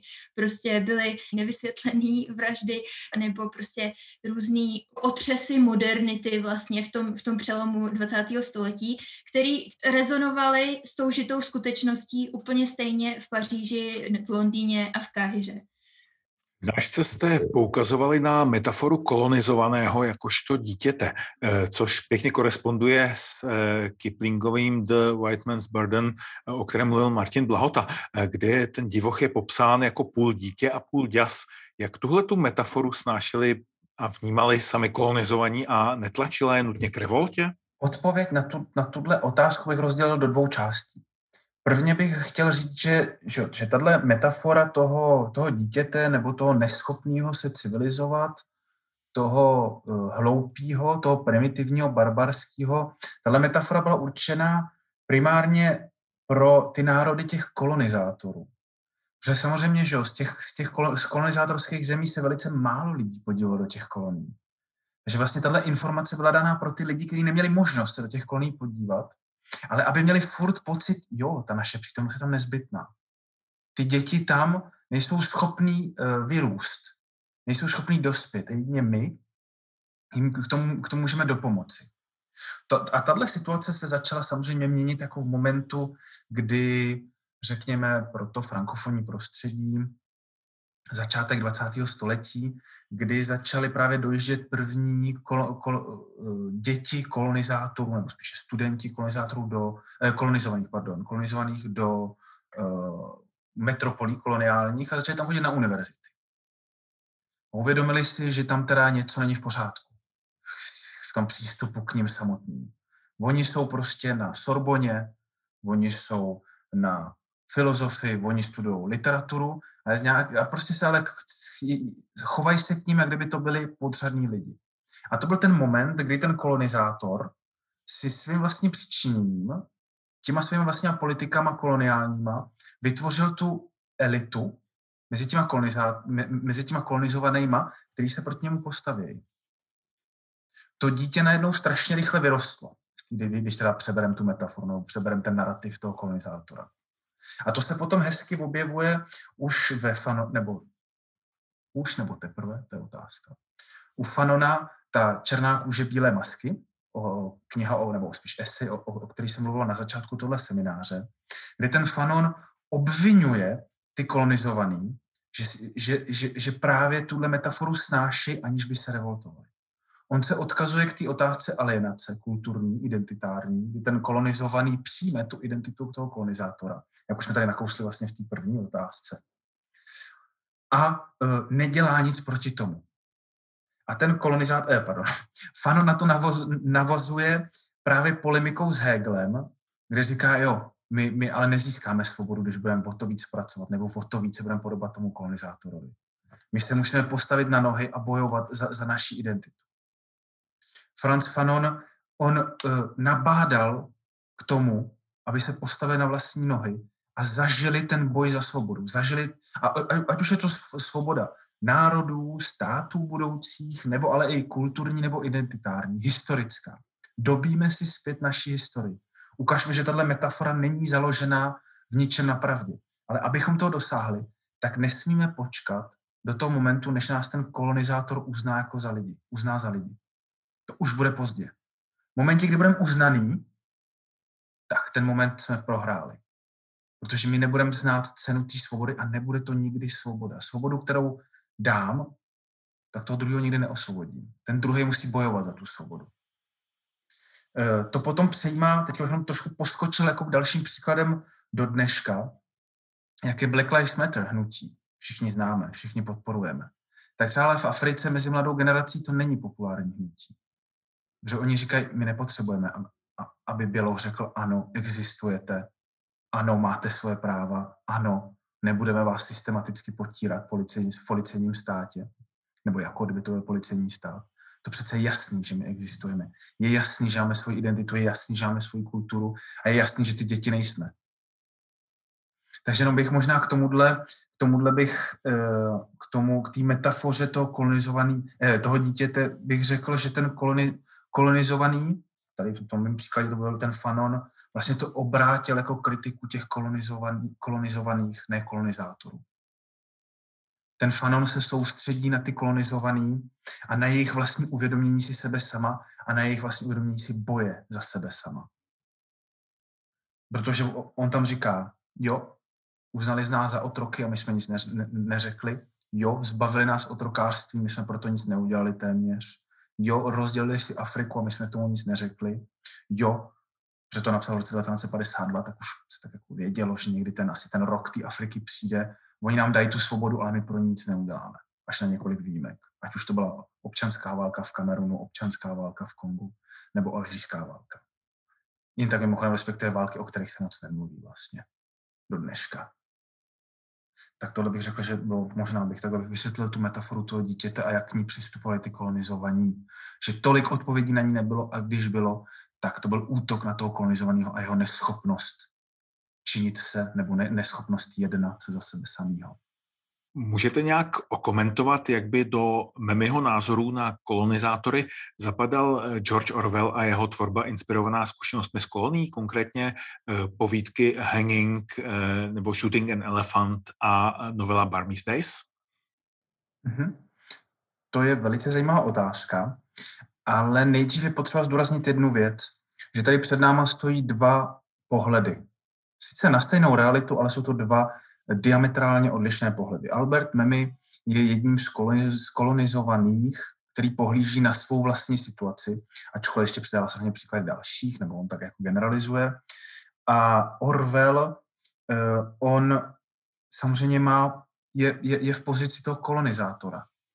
Podle Memiho není, jako neexistuje ten, ten, ten, ten kolonial vlastně neexistuje, nemá možnost se prosadit, protože má automaticky ty privilegia.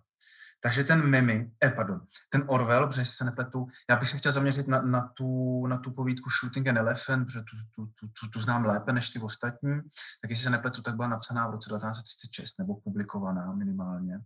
Takže to je jako přece jako v srdci nebo uprost, téměř uprostřed koloniálního období.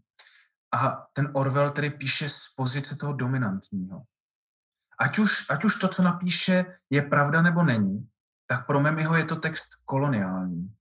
Koloniální literatura byla prostě literatura psaná kolonizátorama o kolonizovaných. Byl to pohled toho stejného na toho jiného. Ať už to byl pohled pravdivý, nebo posměšný, nebo výsměšný, tak to byl pohled, který pro Memiho, potažmo pro Fanona, pro ta, potažmo pro Cezera v tom jeho diskurzu o kolonialismu nebo rozpravě o kolonialismu by neměl vlastně téměř žádnou hodnotu. Protože by nefre, nereflektoval tu pozici, nereflektoval by tu situaci z pozici toho, kdo trpí pod tou nadvládou. Ale je určitě zase na druhou stranu je zajímavý uh, pohlídnout na tu otázku třeba z pozice um, teorii Michela Foucaulta a moci. A sítí moc, mocí, protože tady to jako hezky vidět, jak ten kolonizátor, který má zastřelit toho slona, tak to vlastně neudělá z vlastní vůle, ale udělá to kvůli těm očím těch druhých který na něj pohlížejí. Tady je to jako příklad toho, kdy ta jeho identita nebo ta jeho, jeho charakter v tomhle případě asi spíš se zrcadlí, on to tam říká jako dav, žlutý dav, nebo jak on to tam nazve, jako velice pejorativním způsobem na něj pohlíží a on chce se udržet ten statut toho kolonizátora, toho mocního, toho dominantního a proto zastřelí toho slona, nebo tak zmrzačí toho slona spíš tak jako děsivým způsobem, aby se zalíbil těm kolonizátorům. Že tady ten, ten, ten pěkně tak ilustruje toho Foucaulta, který říká, že ty moci jsou jako neustále v pohybu. Že sice tu máme tu pozici toho dominantního kolonizátora, ale při setkání s tím kolonizovaným najednou ty moci jsou, jsou uh, v pohybu. Se mění.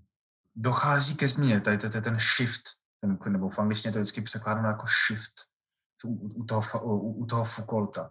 Tak je to určitě zajímavá, zajímavý pohled na tu kolonii nebo zajímavý uvědomění si té kolonie, ale je nutno si uvědomit, kdo to píše a z jaký pozice. Ne, že by Orwell byl kolonizátor, ne, že by, by nějakým způsobem byl do toho zapletený tím či oním způsobem, ale tu pozici prostě má a pro jeho je to nevyhnutelná, nevyvratitelná pravda pro jeho teorii o kolonizátorovi. On nikdy ten uh, Orwell ne, nebude moci reflektovat tu situaci takovou, jaká je. A tenhle nápad, nebo ten nápad, tenhle postoj existuje i do dneška. V Kongu je velice vlivný filozof, který se jmenuje Teofil Obenga, už je to pán v letech, a který tvrdí, že do dnešní doby žádný běloch nenapíše jedno jediné slovo pravdivý o Africe. Už jenom kvůli své historii že každá kniha napsaná Bělochem bude pouhá snůžka lží, ne, nevyhnutelná snůžka lží. Takže pro mě, který píše dizertační práci na africkou identitu stvárněnou v románu, je to jako velice problematický postoj, ke kterým se musím vyjádřit, protože to samozřejmě není názor všech. Je to názor, který vlastně na akademické půdě je trošičku úsměvný přeci jenom. Nezáleží na tom, odkaď jsem, abych o tom mohl mluvit, ale záleží na tom, jak o tom budu mluvit nebo s jakýma znalostmi o tom budu mluvit, přeci jenom. Ale je to názor, který je přítomný v tom prostoru, o kterém píšu, teda v tom konkrétním případě, a je potřeba vůči němu mm, se vůči němu ohradit nebo vysvětlit své stanovisko nebo svoji vlastní pozici. Ale přece jenom my jsme tady v 21. století. Ten Orwell psal z pozice toho kolonizátora v koloniálním období. Ale je to rozhodně zajímavý, ten pohled to druhý, nebo zrcadlení, nebo to, to, to, to, přehození těch mocí vlastně v tomhle případě nebo v této krátké povídce. Já asi bych k tomu ještě něco řekla, co se nevztahuje úplně nutně k memimu, ale spíš k využívání těch třeba historických dokumentů nebo, nebo zdrojů, který právě stvořil nebo který nám jsou eh, k dispozici skrze eh, toho kolonizátora. Při studiu té koloniální historie častokrát uh, máme tendenci uh, jít k těm zdrojům, který nám poskytnul kolonizátor. Ať už jsou to archivy koloniální, který taky mají jako svoji specifickou povahu, tak uh, právě i ty různé jako vzpomínky nebo jako memoáry nebo i ta koloniální literatura kolonizátorů.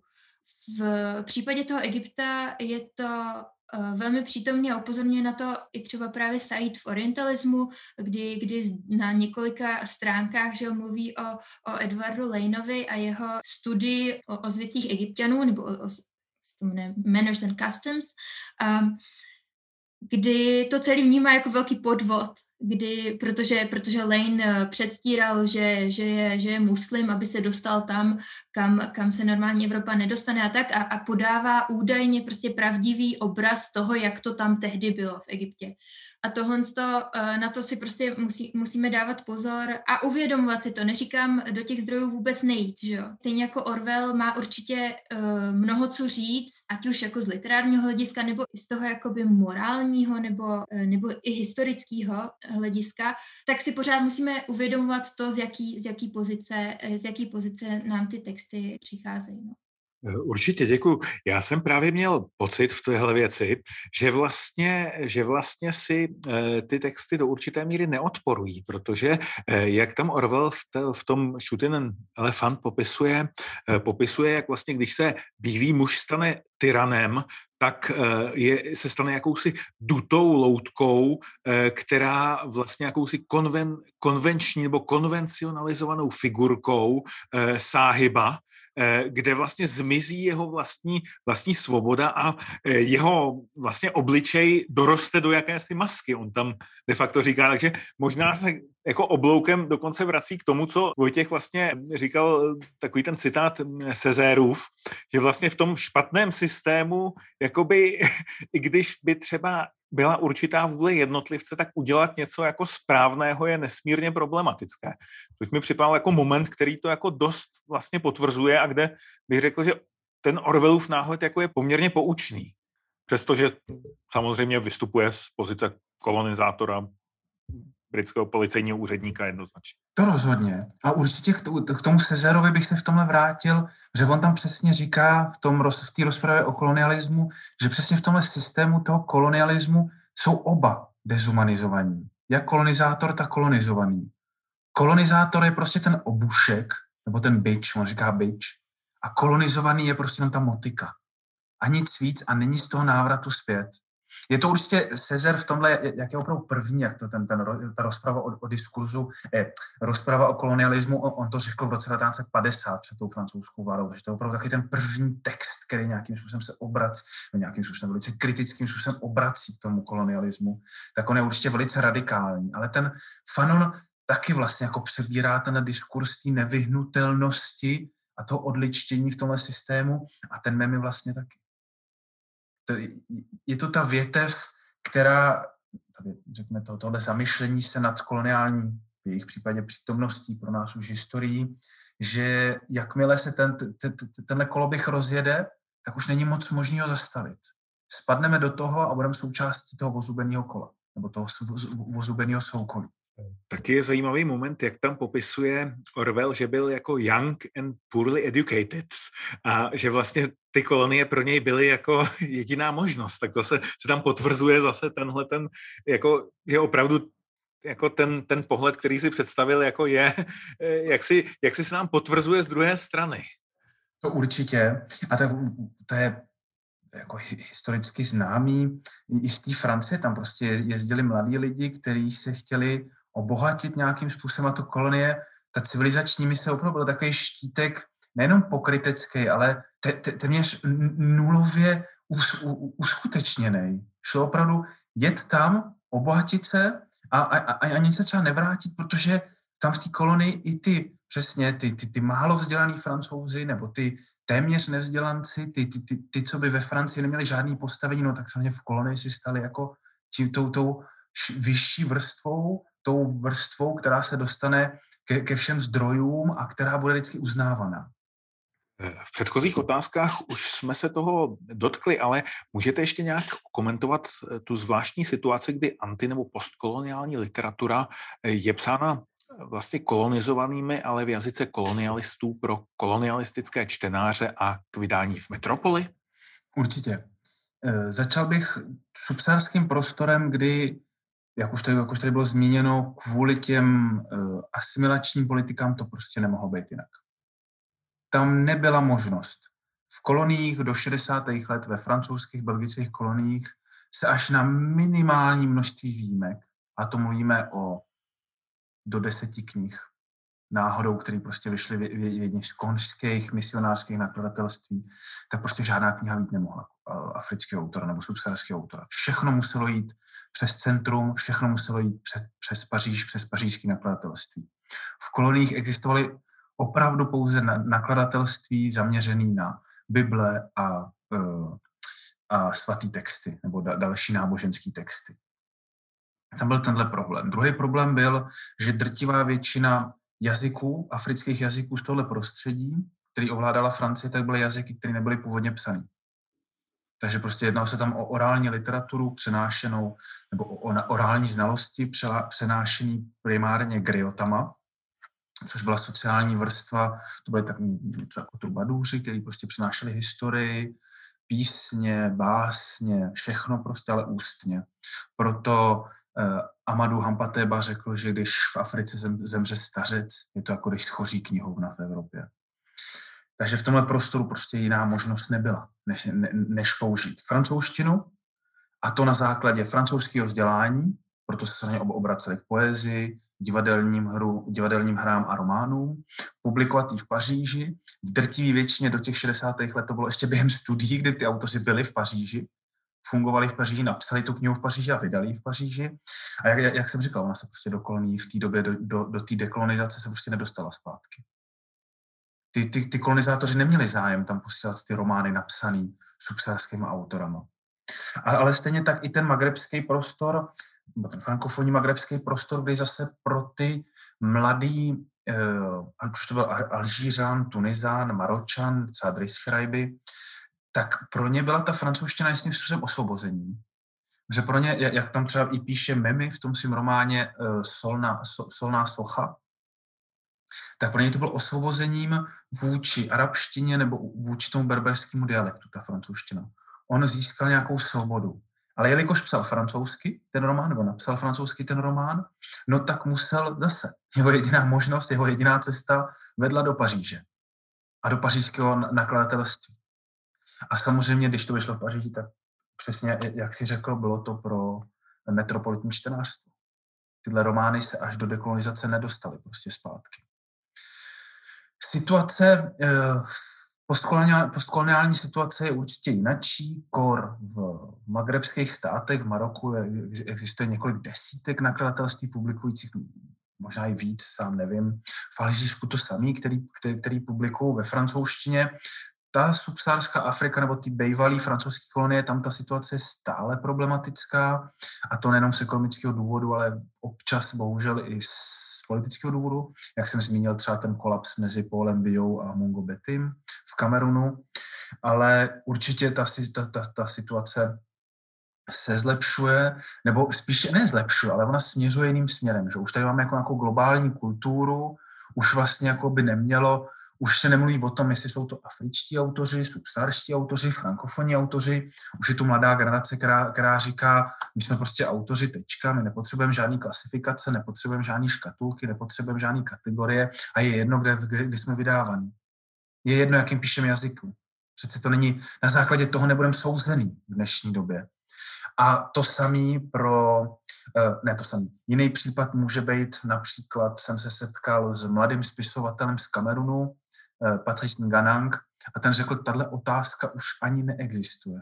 Teď přece francouzština je jedním z afrických jazyků. Je to oficiální jazyk více než 20 států Afriky, což je víc než všechny frankofonní státy Evropy a světa vlastně dohromady. Takže on říkal, přece tato otázka logicky tím pádem odpadá. Kde to je publikovaný, v jakém jazyce? Je to náš jazyk? Stejně jako je náš jazyk nevím, bety, nebo jorubština, nebo hauština, co já vím, tak francouzština je pro nás na stejný úrovni. Což si myslím, že asi správně, jako nemá cenu zapadat do toho. Já, já jsem tu sice zmínil gravitační model, nějakým způsobem ty periferie stále pivotují okolo toho centra, ale zároveň už je potřeba se na to dívat jinak. Už jsme prošli teoriema báby, hybridizace, už jsme prošli teoriema, jak jsem zmínil, třeba ty, ty, ty mm, Selasiový ohledně toho afro, uh, jak se to jmenuje, uh, afro peanismus, jako složeně na slova africký a evropský, už jako není nutný sledovat tyhle, není nutný sledovat tyhle kategorie. Navázat to vlastně na tu globalizaci a na to, že, vši, že, že vlastně na tu hybridizaci a tak je určitě hrozně zajímavý a důležitý a pro spoustu autorů uh, je to i jako naprosto relevantní, ale zároveň si myslím, že ve spoustě kultur a v, a v té arabské taky um, určitá historie nacionalismu a, a, a, a podobných, um, podobných ideologií uh, vede i k tomu, že autoři, kteří píšou třeba dneska nebo, nebo i ve 20. století, tak jsou kritizovaní za to, že píšou pro západního čtenáře. Že se snaží dobít si, ať už si dobít jakoby nějakou známost, nebo, být, eh, nebo si vydobít pozici jako mluvčího za arabskou kulturu v, v západním světě, anebo prostě, že, že to dělají pro peníze, tak, tak tahle ten aspekt je určitě přítomný. Není to něco, co by bylo určitě specifického pro kolonizovaný nebo postkoloniální státy, že jenom mě tak úplně náhodně napadá, eh, že Haruki Murakami je taky často prostě popisovaný, jako že on píše pro ty západní čtenáře, aby byl populární prostě v Americe a tak. A, a tohle je určitě eh, případ i spousty arabských autorů, jako, jako z Egyptěnů třeba Al-Aswani nebo, nebo Sunala Ibrahim, který píšou jako taky romány, kde je hodně přítomný, já nevím, eh, moderní problémy nebo eh, prostě nevím, eh, sex a takovéhle věci, které třeba pro tu kulturu domácí můžou být už přes čáru, ale na západě se dobře prodávají. S tím ještě dál souvisí jako otázka exilu, a vzhledem k politické situaci ve spoustě arabských zemí a i, i se, severoafrických, že jo, a možná to, ne, nevím, jak je to, nevím, jak je to v subsaharské Africe, ale že spousta autorů prostě emigrovala, píše z exilu a, a postupem času, čím dál tím jakoby pro ně přirozenější ten, ten jazyk svý nový, nový vlastně nějak eh, používat i, i ve své tvorbě. A je otázka, přesně jak, jak těch na, naznačila, no, je otázka, nakolik se tohle to týká té tý koloniální minulosti a nakolik je to vlastně současný problém, který má mnohem víc společného s tím, s tím autoritářským režimem doma, který, který mě vyhnal a ne, nebo kde prostě žít nechci, to jako je, je to složitý. No. Já bych tomu jenom možná dodal, to, je, to, to, to, to s tím exilem je to hrozně důležitý. Jak jsem před chvílenkou zmínil toho Patricen Gananga, toho Kamerunce, tak ten před dvěma lety přišel o kamerunský pas a o, o kamerunský občanství.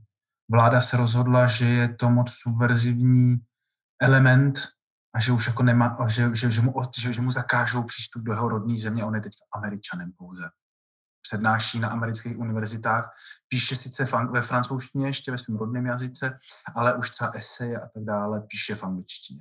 Ještě si myslím, v té severní Africe, teda, že ty, eh, kde ty teoretici toho postkolonialismu jsou asi jako výraznější možná, no ne asi ne výraznější, ale prostě výrazný, tak eh, a, a píšou častokrát právě ve francouzštině, že jo, v, v té druhé polovině 20. století, ať už je to, ať už je to Memy, nebo, nebo, nebo třeba Abdallah Laroui, nebo uh, prostě jiný teoretici, ale myslím si, že se to mění a může tomu možná právě přispívat i ta ambice té deperiferizace, eh, jako třeba, že ten marocký teoretik Abdel Fattah Kilito, tak ten opravdu má jako svoji ideologii psát arabsky. Jeho jedna knížka se dokonce jmenuje Nebudeš mluvit mým jazykem, kde jako se právě za, zamýšlí nad, nad těma, těma problémama té francouzštiny v Maroku, které jako jsou naprosto, uh, jak se řekne, no prostě relevantní, relevantní i dneska, ale dneska už prostě je tam ta možnost si vybrat nebo, nebo nějak s tím pracovat, což, což v té minulosti nebylo a ten memi jako nemohl, prostě nemohl to napsat v arabštině. To by ne, nedávalo smysl, že?